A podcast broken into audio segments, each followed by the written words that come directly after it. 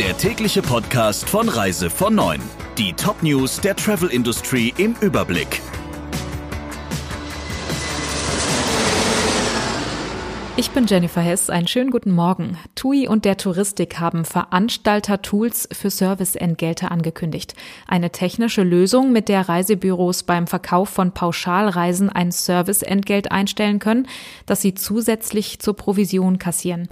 Diese Ankündigung sorgt im Vertrieb für Diskussionen mit altbekannten Argumenten auf Seite von Gegnern und Befürwortern. Bei der virtuellen Jahrestagung der Reisebüro-Kooperation haben TUI und der Touristik betont, dass diese neue Lösung kein Ersatz für die bestehende Vergütung durch die Veranstalter sein, sondern sie ergänzen soll. In Debatten auf Social-Media-Plattformen wird aber die Befürchtung geäußert, dass das eine Abkehr von den bestehenden Vergütungsmodellen bedeutet oder sogar die komplette Aufgabe des Handelsvertreterstatus. Es gibt Entwarnung nach einem falschen Corona-Alarm auf der Mein Schiff 6. Die zwölf Crewmitglieder, die in Kreta positiv getestet wurden, sind doch nicht infiziert.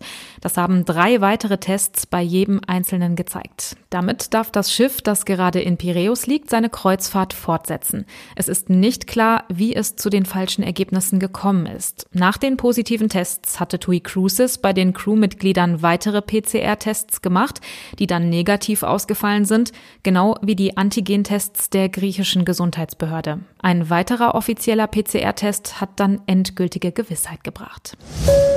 Einige Länder stufen Deutschland als Risikogebiet ein. In Norwegen müssen Urlauber zehn Tage in Quarantäne und es wird auch vor Reisen nach Deutschland gewarnt. Belgien empfiehlt für Touristen aus einigen Regionen wie Köln, Düsseldorf, Hannover und auch aus Teilen Bayerns und Baden-Württembergs Corona-Tests und Quarantäne.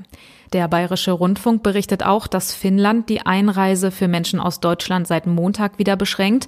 Freizeitreisen sind gar nicht erlaubt. In Irland steht Deutschland seit Montag nicht mehr auf der Greenlist. Die Corona-Pandemie hat den Tourismus zur Hochphase der vergangenen Wintersaison erreicht. Dabei stand der Ort Ischgl ganz besonders im Fokus. Da haben sich viele Urlauber angesteckt. Andreas Steibel ist der Chef des Tourismusverbandes Pansnau und Ischgl und hat im neuen Podcast von Radio Tourism gesagt, dass man dazugelernt habe, Gesundheit stehe an erster Stelle. Deshalb gebe es dieses Jahr zum Saisonauftakt keine Konzerte und auch das Après-Ski in gewohnter Form sei gestrichen. Und er kündigt weitere Schritte an. Es gibt ein uh, Contact Tracing Ischgl App. Das heißt also, wenn man ankommt in Ischgl, die Registrierung in dieser Ischgl App das heißt also auch hier, dass wirklich ein lückenloses äh, Contact Tracing zustande kommt. Dazu kämen eine Screening-Station in Ischgl und weitere Maßnahmen, die Steibel im Interview mit Radio Tourism vorstellt.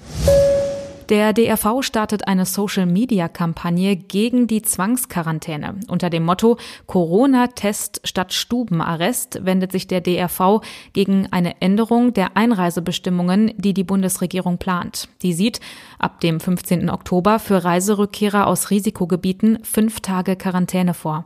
Laut DRV-Präsident Norbert Fiebig ist die Zwangsquarantäne aber unverhältnismäßig und führt die Reisewirtschaft auf direktem Wege in einen zweiten Lockdown.